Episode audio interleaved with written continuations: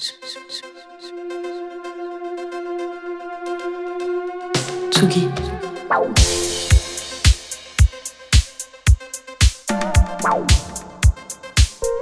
Tsugi Radio. Place des fêtes. Antoine Dabrowski sur la Tsugi Radio. Sur la pochette d'Eternal Lover, Silly Boy Blue tient un cœur dans ses mains la reine dans Blanche-Neige, bien qu'on ne sache pas si c'est le sien ou celui du chasseur. Visuel saisissant, clin d'œil à l'univers de Tim Burton réalisé par le couple d'artistes cultes Pierre et Gilles, qui inscrit la musicienne française dans la longue lignée de personnalités qu'ils ont mises en image. Un héritage à écouter ce deuxième album où elle a toute sa place, résolument pop comme les photos de Pierre et Gilles, forcément glam comme son pseudo emprunté à une chanson de Bowie, mais aussi plus rock et frontal que son premier album Break Up Songs qui lui avait valu une nomination aux Victoires de la musique. D'amour et de rupture, il est encore largement question, mais cette fois-ci, si les Boy Blue prend le pouvoir, la puissance de sa mélancolie électronique est décuplée par des guitares et des batteries qui donnent à l'album ce son rock aux lointains échos d'une certaine PJ Harvey. Et oui, parler de Sea Boy Blue, c'est vite avoir envie de la comparer à ces héros britanniques qui l'ont bercé.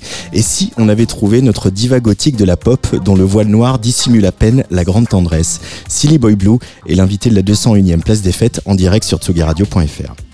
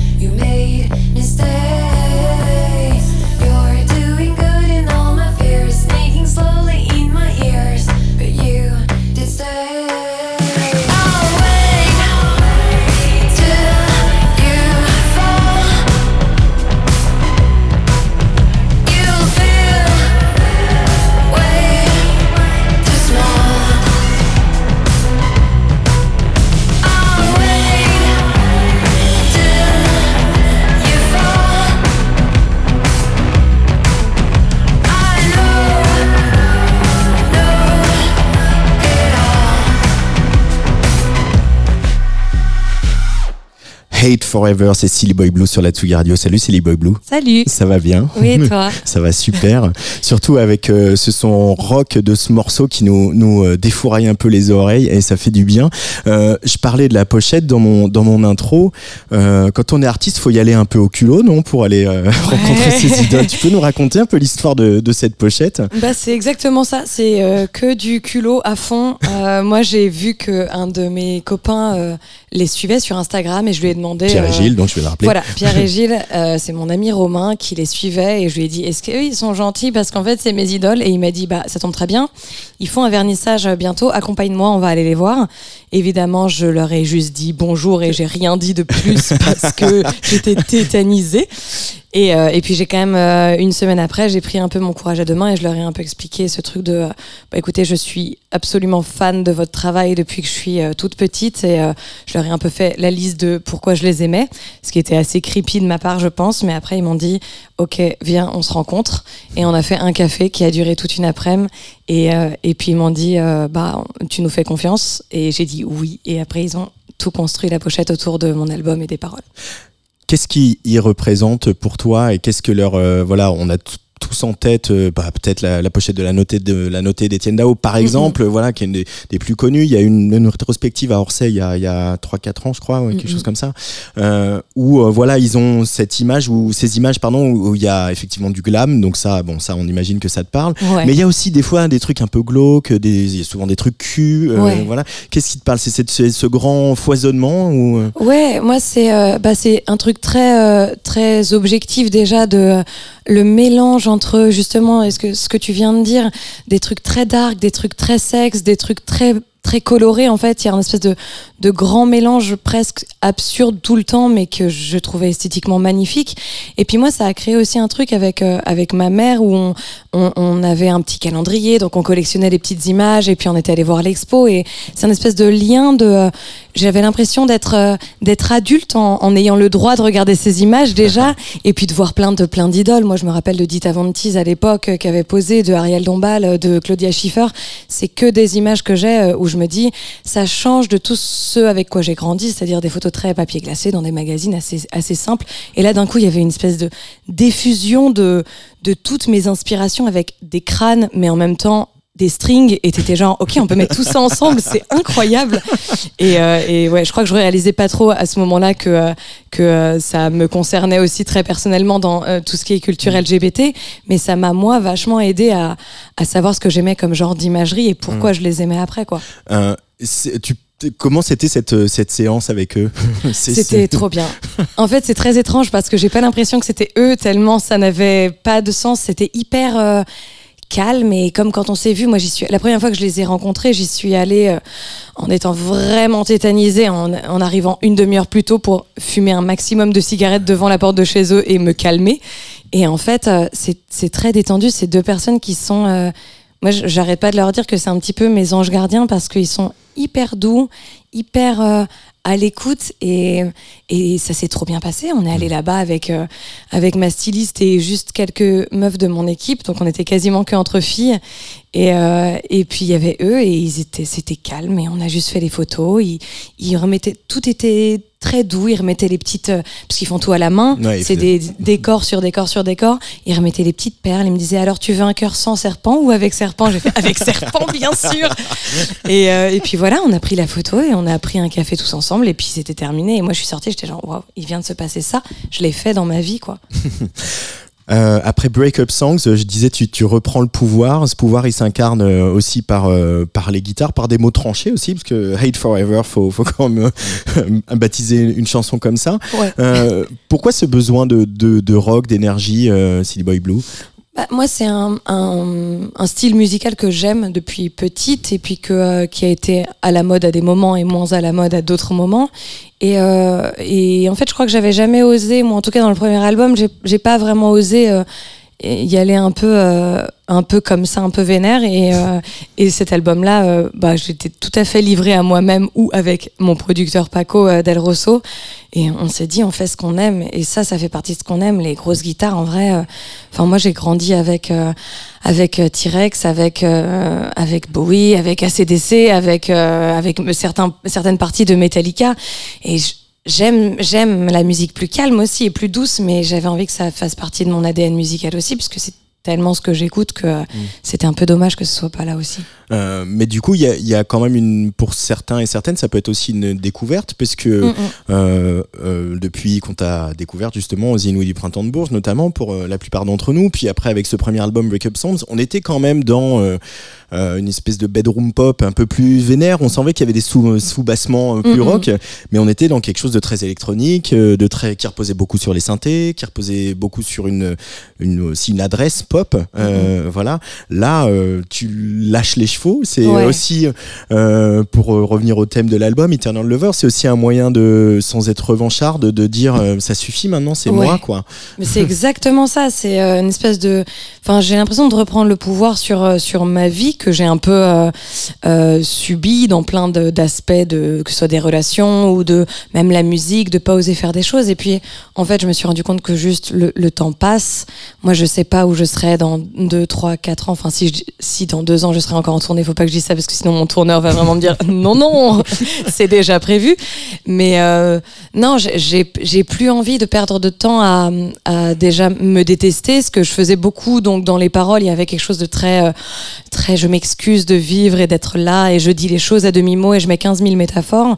Donc c'est déjà dans les paroles et dans les sons aussi, puisque en fait, c'était très frustrant d'écouter des choses aussi tranchées, comme euh, enfin des, des, trucs très, enfin des morceaux très radicaux, comme euh, ce que peut faire Sophie ou ce que, enfin des, des, choses assez poussées dans le mmh. bizarre, et de euh, moi-même après ne absolument pas le retransposer et faire des choses très timides encore. Et du coup, on a décidé d'aller un peu plus.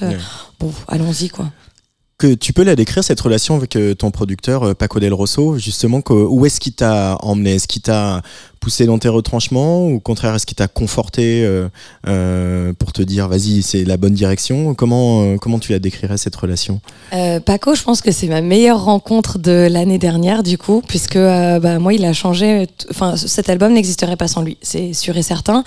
Et il a changé ma manière de faire de la musique puisque bah déjà j'avais pas des masses confiance en moi. Aussi, je suis une meuf dans la musique, donc euh, j'avais tendance à me mettre moi-même des barrières ou à en avoir d'autres d'autres gens. Et puis Paco, c'est par exemple, euh, j'arrive en studio et je lui dis ouais, j'ai fait un truc, c'est nul, je pense qu'on réécrira demain. Il me dit bah non, vas-y fais, euh, vas-y ou par exemple, c'est n'importe quoi, mais il y a des prises de batterie qui sont de moi dans cet album. J'ai jamais fait de batterie. Mais je lui disais, non, mais j'y arriverai pas. Il me dit, bah si, c'est toi qui l'as fait là sur tes genoux, donc fais-le. Ou à la guitare, ou à la basse. Et il y a plein d'instruments que j'ai fait. Et en fait, il avait une telle confiance en moi que euh, il m'a donné à, moi confiance en moi. En fait, de mm. voir quelqu'un qui croit autant en ce que tu peux faire, ça, moi, il m'a poussé dans des retranchements que je pensais pas du tout avoir. Donc c'est ouais, c'est une personne qui m'a vraiment donné cette euh, empowerment qui est mm. très très cool. C'est une jolie histoire. En plus, c'est qu'un un, garçon, producteur, artiste te donne euh, de l'empowerment à, une jeune femme artiste. Euh, c'est aussi euh, quelque chose de très très positif cette, Franchement, je... ouais, j'aimerais j'aimerais que toutes les meufs qui se lancent dans la, dans la musique rencontrent, enfin, bossent pour les premières fois avec des gens comme Paco parce que c'est c'est tellement libérateur et tellement dans le respect des choses que c'est l'idéal, l'idéal pour faire de la musique. tu dis ça parce que ça pas toujours été évident pour toi Alors pour moi ça va. moi ça va. Moi j'ai pas eu de producteur affreux ou de. Euh, j'ai toujours travaillé avec des gens assez chouettes. Mais c'est vrai que euh, bah, que ce soit conscient ou pas, il y a toujours quand même quelque chose de euh, quand on est une meuf. Moi, je suis arrivée en studio, j'avais zéro connaissance à part ma carte son et Ableton appris par mes ex, donc c'était pas non plus la manière la plus vertueuse de commencer. en écrivant des chansons un peu sur tes ex. Exactement. Moi, je dis toujours qu'ils m'ont offert une carte. Il y a deux, j'ai deux ex qui m'ont offert des cartes son et ils ont vraiment donné l'essence et les allumettes. Et vraiment après, j'ai fait genre allez. Mais euh, mais non, moi, j'ai pas connu de, de trucs traumatisants dans la musique au début, mais c'est vrai que qu'il y a quand même euh, quelque chose où moi je m'écrasais beaucoup en tant que meuf euh, débutante dans la musique quoi.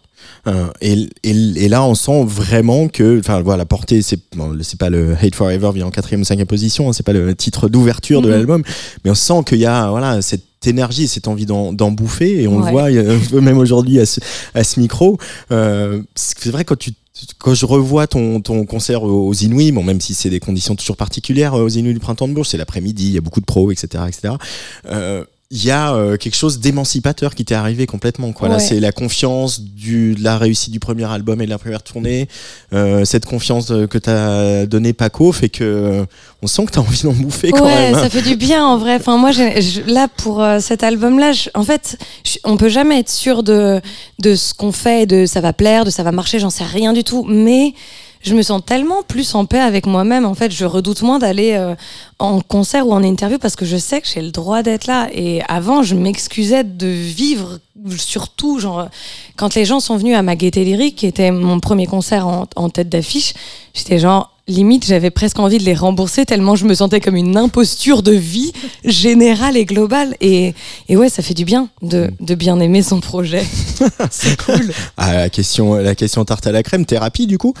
euh, ouais thérapie deuxième album de la maturité. C'est le troisième normalement. oui c'est vrai c'est vrai. Bah moi c'est celui-là pour le coup euh, en tout cas c'est ouais ça m'a fait du bien. En fait je pense que j'ai moins passé de temps aussi à écrire euh, à écrire sur euh, sur mes ex qui m'ont fait du mal et j'ai plus réglé en frontal les histoires avec mes ex qui m'ont fait du mal ce qui était plus rapide à Mhm. faire C'est le bon endroit la chanson pour euh, régler ses histoires avec ses ex? En tout cas, par, par rapport à soi, Hmm. les ex, on s'en fout s'ils sont plus là, mais Moi, ça, moi, ça m'aide parce que euh, j'ai tendance à, à- à être très mauvaise en, en communication avec les gens que j'aime et à être un peu un, un petit hérisson.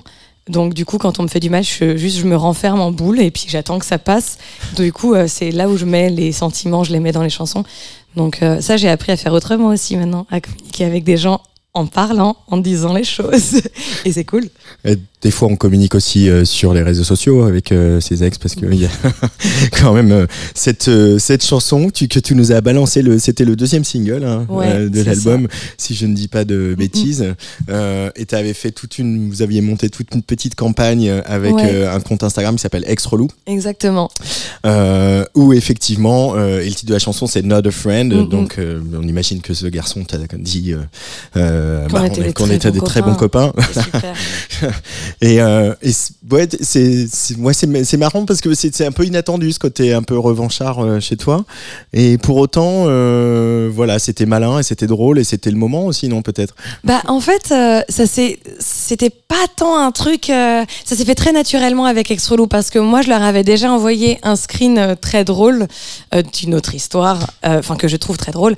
Et et puis on avait on était entré en contact comme ça en je, je sais pas, je pense que c'était en octobre et on s'était bien marré ensemble. Euh, on l'avait pas posté ce screen finalement, mais on était devenus un peu copains. Et puis le moment de sortir ce- de ce single est arrivé. Moi, j'avais pas de clip prévu parce que ce clip-là, je l'ai fait avec euh, avec un proche euh, qu'on a fait, euh, on a fait tous les deux. Donc rien n'était prévu. Et en fait, on a eu l'idée avec, on se parlait un peu avec ex relou du coup. Et, euh, et puis j'ai dit genre, eh mais je sors ça dans deux semaines. Est-ce qu'on, est-ce que on ferait pas un truc? Et ça a été plus, tout le monde l'a vu comme un peu, ce qui est le cas, hein, mais une, une collab, un truc stratégique. Et nous, on était juste derrière nos téléphones en train de faire c'est trop marrant. Et en fait, euh, bah, ça marchait trop bien parce que c'était vrai, quoi. C'était ce qui s'est passé. Et en effet, je suis pas du tout revancharde euh, parce que je suis, je pense que je suis trop peu courageuse pour être revancharde. Mais euh, j'étais contente de. Bah, de faire ça parce que euh, je- ouais on, on le disait juste avant mais écrire des chansons c'est bien cool mais euh, aussi il y a des moments où moi j'ai vraiment eu l'impression d'être prise pour une débile et, euh, et là j'avais un peu repris le pouvoir Et puis il y a des fois, il y a quand même la lumière au bout du tunnel. En tout cas, c'est le cas sur cet album, Oui. Eternal Lover, Silly Boy Blue. On va écouter Sparks.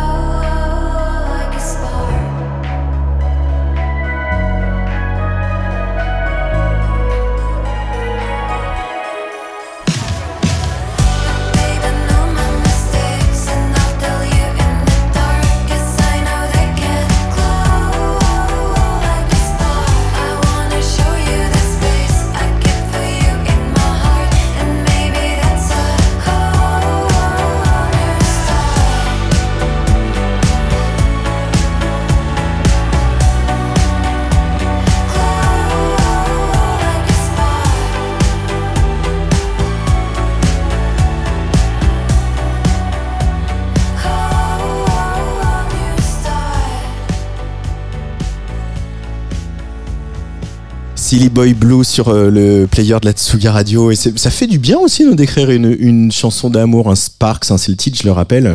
Euh, Spark, c'est l'étincelle. On imagine que c'est l'étincelle de, de la rencontre, euh, peut-être du coup de foudre.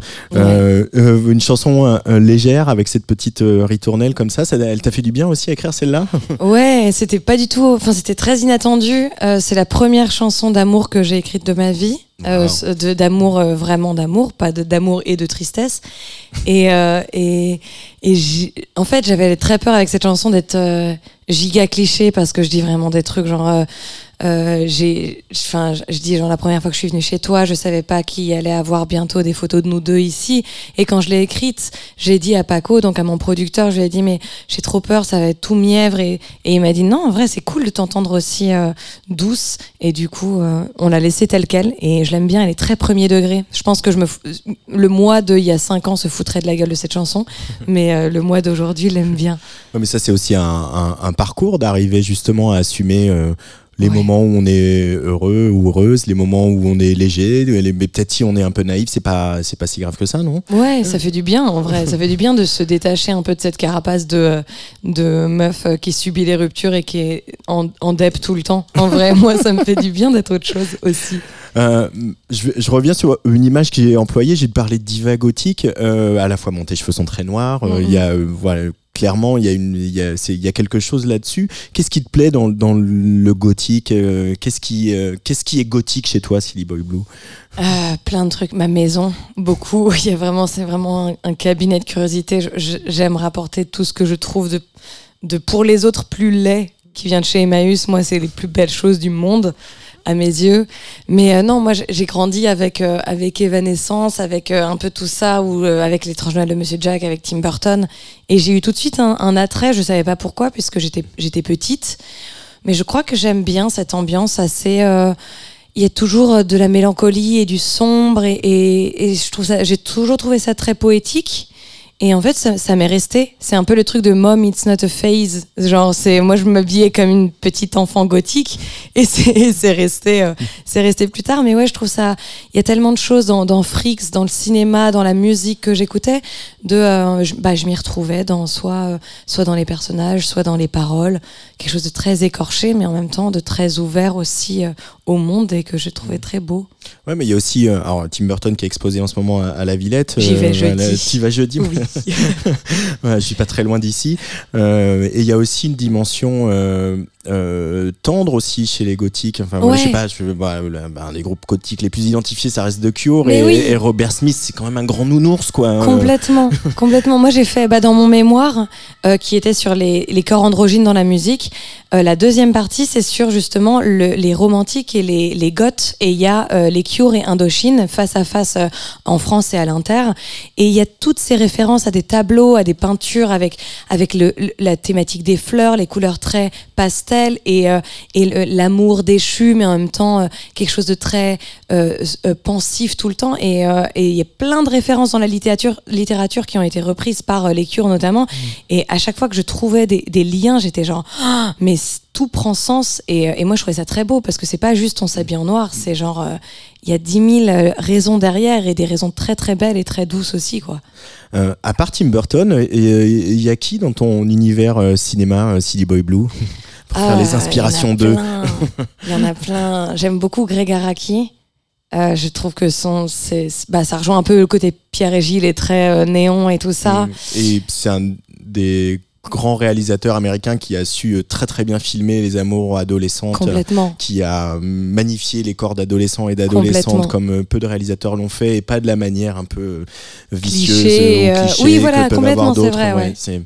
C'est- C'est, j'aime beaucoup Greg Araki. J'aime beaucoup, beaucoup. euh, bah, j'ai grandi aussi beaucoup avec euh, Xavier Dolan, que, euh, que, qui est mm, la personne que je pense j'aime le plus euh, dans le cinéma, qui ne me connaît pas, mais moi je l'aime de tout mon cœur. Et lui, c'est pareil, la manière de traiter les histoires d'amour. Moi, c'est la première fois que j'ai vu les, les amours imaginaires, j'ai vu qu'une histoire d'amour, c'était pas deux personnes s'aiment, il y a des obstacles, ça se termine ou ça reste ensemble. C'est genre, tu peux aimer quelqu'un en silence et ça fait un film. Et, et quand je suis sortie de ce film, j'étais genre, ok, donc ça, c'est euh, un totem de ma vie. Et il y a aussi euh, Michel Gondry que j'aime de tout mon cœur par euh, la poésie de, bah voilà, c'est pareil de rendre des détails aussi poétiques comme il, il sait si bien le faire. Enfin, Eternal Sunshine of the Spotless Mind, c'est juste c'est quelqu'un qui veut oublier son ex et lui réussit à faire l'un des plus beaux films du monde. C'est quand même magnifique, quoi. On va se faire des soirées ciné ensemble. Avec plaisir. Silly Boy Blue, comme tous les invités le mardi dans Place des Fêtes, euh, je te demande de m'aider à faire la, la- je t'ai demandé de m'aider à faire la programmation un petit peu pour que voilà, on découvre un petit, peu- un petit peu plus qui tu es. Alors Bowie, c'est fait. Ouais. Tim Burton, c'est fait. Next.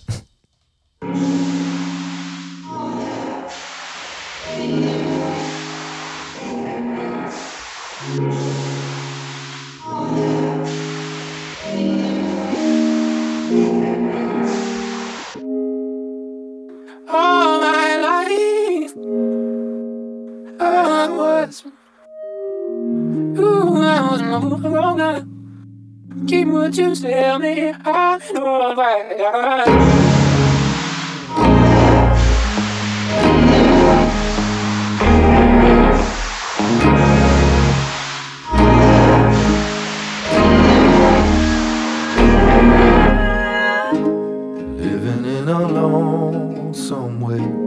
had me looking other ways.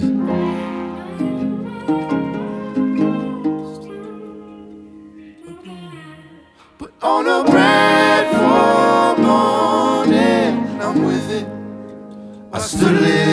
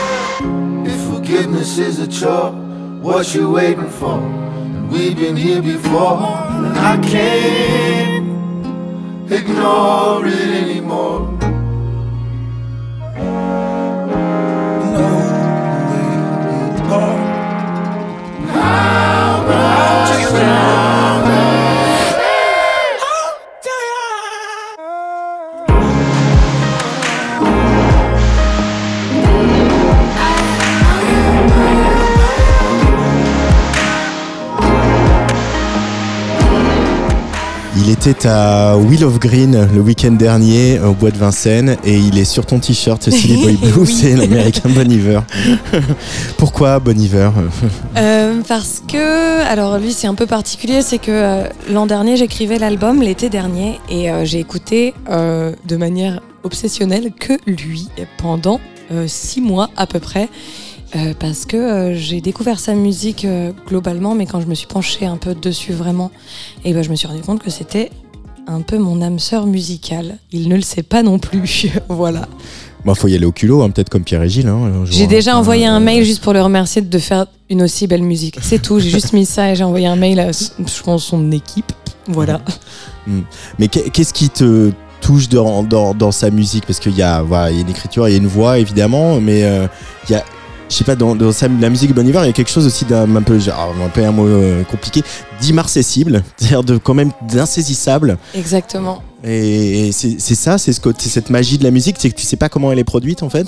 C'est que y a, en fait, j'ai l'impression que euh, il a réussi à faire euh, quelque chose de extrêmement compliqué. En fait, quand j'écoute Bon Iver, j'ai l'impression d'avoir une conférence d'un truc que je ne maîtrise absolument pas, mais tellement bien expliqué que je suis captivée pendant des heures. C'est pour moi, il y a tellement, il y a des effets, il y a du, il y a du vocodeur, il y a des, des cuivres, il y a des, des, du sample, il y a tout ce que j'aime dans la musique, c'est-à-dire tout ce que je ne comprends pas et qui me fascine.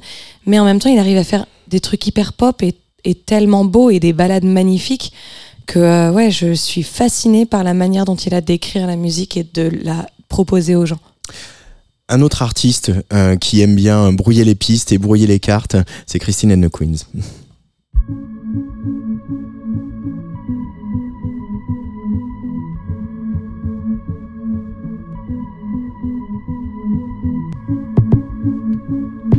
je ne suis pas toujours dans tes bras, il me semble que tu marches à côté de moi. Mais laisse ton prix la couleur de tes mouvements. J'y pense tout le temps malgré moi. Oh,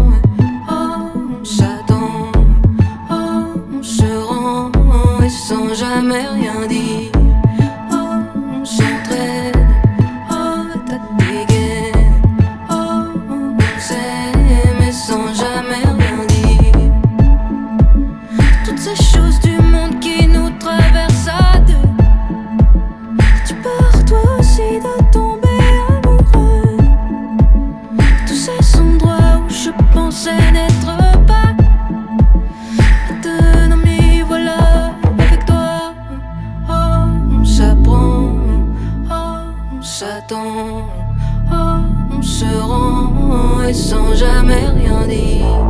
Oh, on s'entraîne, oh, t'as des gains. Oh, on s'aime mais sans jamais rien dire.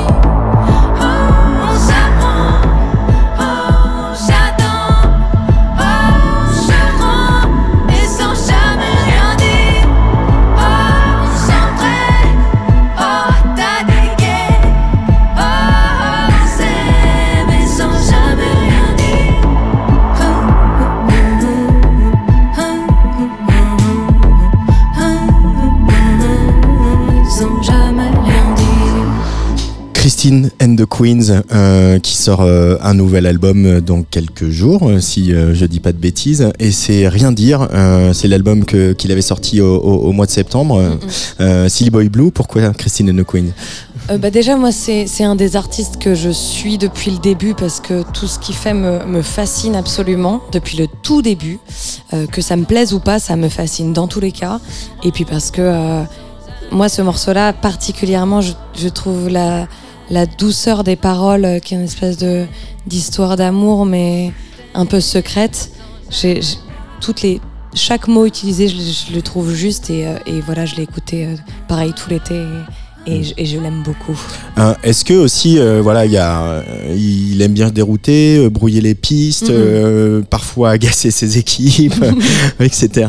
Euh, ou son public aussi, euh, parfois. Est-ce que ça, cette liberté-là, artistique, euh, c'est quelque chose euh, d'important à tes yeux qu'il faut revendiquer? C'est-à-dire qu'au final, c'est quand même l'artiste qui donne le tempo? Ouais, et puis moi, ce que je trouve fascinant avec, avec, euh, avec Christine the Queen, c'est que euh, moi, j'ai l'impression d'être face à quelqu'un qui euh, a décidé que plaire à tout le monde, c'était plaire à personne. Et que du coup, il y a cette démarche foncièrement, enfin, moi, c'est ce que je ressens de sa carrière, de foncièrement artistique, tout pour l'artistique, rien pour euh, les concerts, la stratégie ou que sais-je. Rien n'est pollué, j'ai l'impression, dans son art. Et moi, je- moi, j'assiste face à cette personne à une, évolution en permanente. Et, euh, et c'est hyper inspirant pour, euh, pour des jeunes artistes. Enfin, moi, quand j'ai commencé la musique et qu'en face de toi, tu as un artiste comme ça, bah, tu te dis, OK, tout est possible. C'est comme Bowie à, l'époque, j'imagine, quand les gens faisaient de la musique et qu'il y avait David Bowie qui changeait de personnalité en chaque, à chaque album, de look, de sonorité, d'endroit où enregistrer. Bah, tu te dis, il y a zéro case, il y a un monde. Et bah, pour moi, Christiane de Queens le fait en France euh, et à l'étranger, du coup. Quoi. Pour, euh, je vais rebondir là-dessus. Pour euh, une artiste comme toi, euh, c'est comment de faire de la musique aujourd'hui? Parce que voilà, nous, de notre point de vue d'observateur, journaliste, on a l'impression qu'il y a enfin une scène pop française qui est vivante, qui, a, qui est écoutée, qui, euh, qui est solidaire aussi. Mhm. Euh, on- bon, alors voilà, toi tu chantes en anglais, il y en a beaucoup qui chantent en français Ouais. aujourd'hui. tu veux maintenant tu es fi- figure d'exception. Voilà. Euh, mais est-ce que de l'intérieur, tu, tu la sens, cette vitalité, cette énergie, cette, ce partage ou Euh, bah, elle, elle existe. Moi, après, je chante en anglais, donc c'est, ça peut être très compliqué à des moments. J'ai, j'ai fait face à pas mal de, de barrières et de, et de, petits soucis, mais euh, c'est vrai qu'il y a, une, solidarité, il y a quand même euh, une, euh, une, une, une variété assez large qui permet d'avoir toujours envie de faire des choses et de découvrir des choses. Mais c'est, je trouve ça très compliqué. Moi, je pense qu'il faut avoir un mental. moi que je me connaissais pas pour faire de la musique parce que déjà concrètement moi faire de la musique c'est un une espèce de, de monde assez étrange dans lequel tu te mets à nu en permanence dans tes chansons, dans tes concerts. Enfin, moi, c'est comme ça que je le vois, en tout cas. C'est que euh, les gens qui me voient en live, mes proches me connaissent pas aussi bien que les gens qui me voient en live, par exemple. Donc, c'est très, très dur moralement. Il y a plein d'obstacles et de. Faut s'accrocher à plein de moments, mais aussi c'est très très beau parce que moi j'ai l'impression de faire un métier où euh, je suis nourrie sans cesse par tous les gens qui le font aussi autour de moi. Et, euh, et quand je perds un peu le- l'envie de le faire, et ben je vois machine qui a sorti quelque chose ou machin qui a fait ce festival ou et c'est toujours une espèce de diffusion permanente qui est très enrichissante, ouais. Mais c'est marrant ce que tu dis, parce que là-bas, pour revenir à la pochette, où euh, bon, du coup, tu as, tu es habillé pour l'occasion, tu as voilà des accessoires, un décor euh, exceptionnel, etc. Mais on a aussi tendance à penser que là, voilà, pour monter sur scène, faire de la musique, on monte avec ce qu'on est, mais on monte aussi avec euh, ce qu'on construit, avec son masque d'artiste. Euh, je sais pas, j'ai l'impression de connaître par cœur euh, la vie sentimentale de Juliette Armanet. Je pense que c'est totalement faux en vrai, Euh, ou peu importe, mais c'est pas la question. Euh, et est-ce que toi justement cette distance par rapport à, à Anna, entre Anna et Silly Boy Blue, toi t'as choisi un pseudo par exemple, Ouais. t'aurais pu y aller avec ton ton prénom et ou ton nom de famille. Bah, en fait, euh, moi, c'est pas tant une, c'est pas tant une, un masque. C'est, plutôt euh, Silly Boy Blue. C'était pour me donner le courage de faire ce que je fais. Mais il se trouve que, par exemple, je monterai jamais sur scène. Enfin, pas là tout de suite et pas avant non plus. En tant qu'Anna, j'aurais jamais eu le cran de le faire. Mais quand je chante les chansons et ce que j'ai écrit dedans, ça reste moi. Donc, euh, c'est un peu mon, c'est pas mon avatar pour mettre une distance entre le public et moi. C'est mon avatar pour avoir l'audace de me présenter au public plutôt et pour leur dire voilà, je suis Silly Boy Blue, donc je chante devant vous, mais euh, bienvenue, on ouvre les portes et là c'est Mm. moi quoi. Et euh, Silly Boy Blue ou Anna ou les deux, eh ben, elles écoutent ça.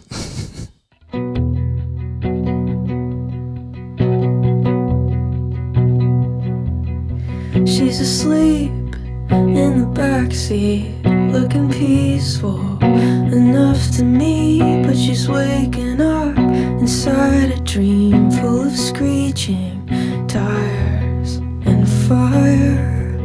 We're coming back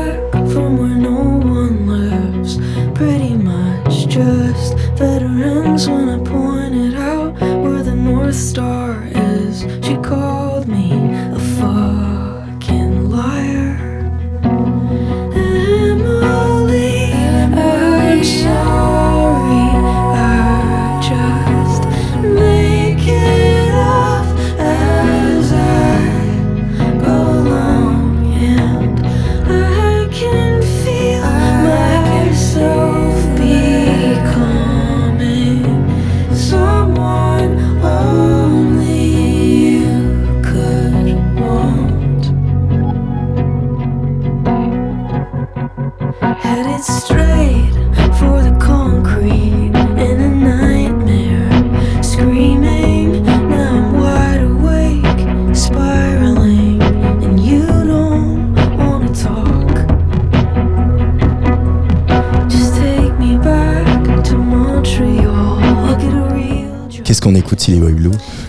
écoute Boy Genius, qui est un groupe fantastique, euh, qui euh, est un super groupe avec euh, Lucy Dacus, Phoebe Bridgers et Julianne Barnes, je crois, mais je suis pas sûre, non, c'est une autrice, je sais plus.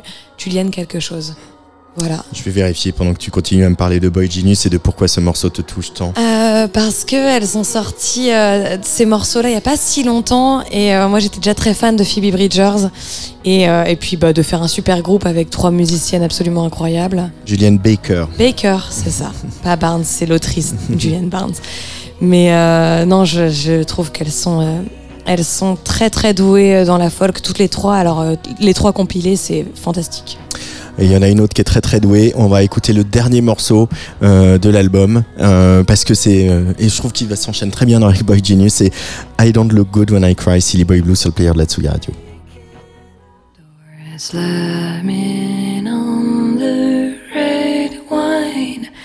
I don't look good when I cry. You didn't want me to. Love like a teenage would try with feelings made out of glass. You never want me to. Don't make this louder before the silence is. Don't make this harder than it already is. Don't, don't, don't destroy us, please.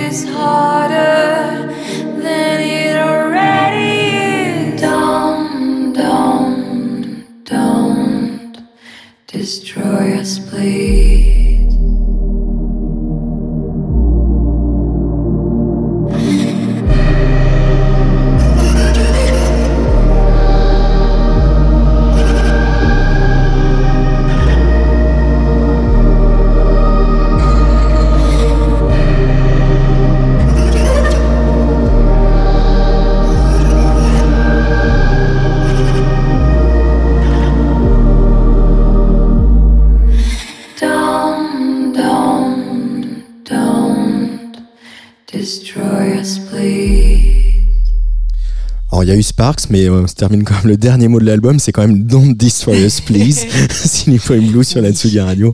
Ça revient toujours hein, quand même, hein, Oui, il y a quand même des, des choses qu'on ne, on ne change pas, comme dirait l'autre. comme dirait l'autre. Euh, au-delà de ça, c'est quand même euh, aussi osé euh, de partir sur un morceau euh, totalement a cappella, euh, quasiment, avant cette petite Oui. coda là à la fin, mais c'était une envie ça, un petit plaisir, coupable ou pas? Ouais. Plaisir pas du tout coupable. Moi, c'était mon rêve de faire un morceau que à la voix, ce que j'avais déjà essayé de faire toute seule et c'était absolument médiocre. Et un jour, je l'ai dit du coup à mon producteur Paco. Je lui ai dit ouais, j'aimerais trop faire ça un jour. Il m'a Mm. dit bah pas un jour. Aujourd'hui, viens, on fait ça. Et on l'a fait. Et les prises qui sont dans ce morceau-là euh, n'ont pas été refaites. C'est vraiment du one shot euh, et qu'on a sursamplé après. Et euh, on s'est posé la question de est-ce qu'on refait des choses après, est-ce qu'on reprend ça? Et on a dit non, il faut que ce soit vraiment dans cette spontanéité un peu chelou. Et je suis contente. Spontanéité chelou. voilà. qui fait écho bien évidemment à, à Bon Iver euh, Oui. euh, si voilà dans cette manière aussi où la voix est très euh, est à la fois très modifiée très traitée et à la fois très près de nous très au creux de l'oreille quoi Ouais. Euh, t'aimes bien euh, susurrer des choses euh, à l'oreille euh, du public? C'est un peu ça qu'elle que fait t'allais dire susurrer un truc à, à- à- à l'oreille de mes ex, qui est un petit peu le cas, mais dans plein de mes morceaux. alors ça, ouais, ça susurre pas trop hein, sur, Non. pour les ex Il y en a d'autres, non. Non, je, ouais, je, je trouve ça cool de se dire que la voix peut être un instrument. Moi, je l'ai appris avec euh, avec plein d'artistes, avec euh, notamment Bon Iver, avec euh, avec Sophie, avec avec, avec des tas d'artistes où tu, tu entends presque le, le, le truc dans le creux de l'oreille et, euh, et je trouve ça très agréable. Il y a une espèce de proximité qui se crée, qui moi me plaît et que je voulais faire ressentir dans ce morceau-là, qui prend sens aussi avec son, avec les, comment, avec le, les paroles et le- la- le- l'ambiance générale de, Mm. du morceau, quoi. Alors, je voulais pas te laisser filer sans faire un petit point et euh, j'en profite pour faire une spéciale case dédiée à Lolita Mang. Euh, mais je voudrais faire un petit point Taylor Swift parce que j'ai, alors, mm, ayant l'âge que j'ai, j'ai l'impression de passer un petit peu à côté. euh, voilà, que j'étais pas euh, ado quand euh, elle est arrivée, et que voilà. Et pour autant, vous êtes très nombreuses, euh, des jeunes femmes que je connais, à, à effectivement avouer une grande admiration pour Taylor Ouais. Swift, pour tout ce qu'elle a fait. Pourquoi c'est le Silly Boy Blue? Pourquoi euh, c'est Taylor Swift est si importante? Alors, euh, moi, je l'aime très fort. Encore plus depuis son dernier album qui a été notamment produit par euh, Jack Antonoff ou Mm. le l'album qu'elle a fait avant avec euh, les mecs de The National et de Bon Iver. Je l'aime beaucoup pour cette Elle capacité-là. est à d'ailleurs sur le bosser, euh, nouvel album de The National qui, voilà, qui sur sort un des premiers morceaux Ouais. euh, qui est sorti et moi je trouve ça génial déjà d'avoir une meuf qui est une pop star mais qui va aussi se frotter à la folk pure et à euh, Jack Antonoff qui avait fait Lord qui est un excellent producteur euh, qui l'a emmené dans d'autres registres quoi et euh, bah c'est la meilleure meuf pour parler de, euh, de, de rupture quoi. C'est elle a enfin elle a une espèce de connaissance des ruptures et des et des métaphores qui est absolument sublime. Et quand t'as 15 ans et que t'entends une meuf dire euh, euh, je t'ai euh, je connu comme un enfin je t'ai euh, tu m'as connu comme une promesse je t'ai connu comme un serment enfin genre des trucs pas possibles de où tu dis mais c'est trop moi en fait ça. Alors que toi t'as vécu une histoire toute pourrie et qu'elle son histoire est magnifique. Mais euh, non elle a une manière de parler d'amour qui est euh, très frontale et qui est très très belle qui je pense a marqué beaucoup de de nanas de ma génération puisqu'on se retrouvait vraiment dans ces dans ces trucs de euh, ouais elle a été tout. Elle a été la meuf trompée la meuf abandonnée la meuf qui a lâché les gens aussi. Et et c'est c'est trop beau quoi. C'est pour moi c'est la bible de l'amour. C'est les albums de Taylor Swift dans toute leur longueur et leur largeur quoi Euh, et la scène, euh, ça, a re- ça a déjà un peu commencé, puisqu'il y a eu voilà, des jolies dates, des jolis moments, notamment à Rock, à, à Saint-Brieuc. Ouais. Il y en a plein qui arrivent. Euh, je vais les annoncer tout à l'heure. Mais je voudrais te remercier très fort d'être Bah, venu nous parler de tes chagrins d'amour. Silly Boy Blue sur la Merci. Tsugi Radio. Et on va se quitter avec Widow Dreams Forever. Et puis, dans un instant, c'est la partie magazine. On va parler un petit peu italien aujourd'hui, vois-tu.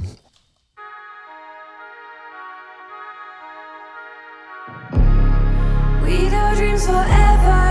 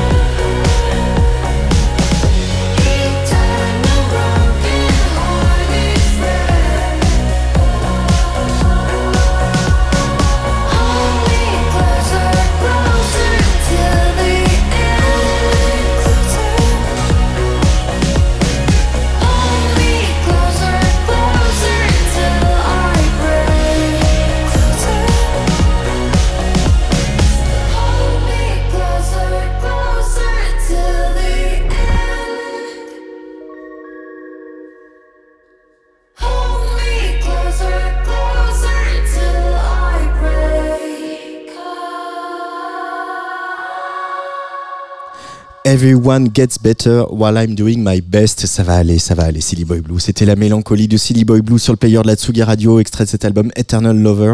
Le 8 juillet, le 8 juillet, elle sera la Douve Blanche. Et puis il y aura les Vieilles Charrues, le Festival d'Avignon, Ronquière, Rock en scène, Woods Tower le 6 octobre et La Cigale à Paris.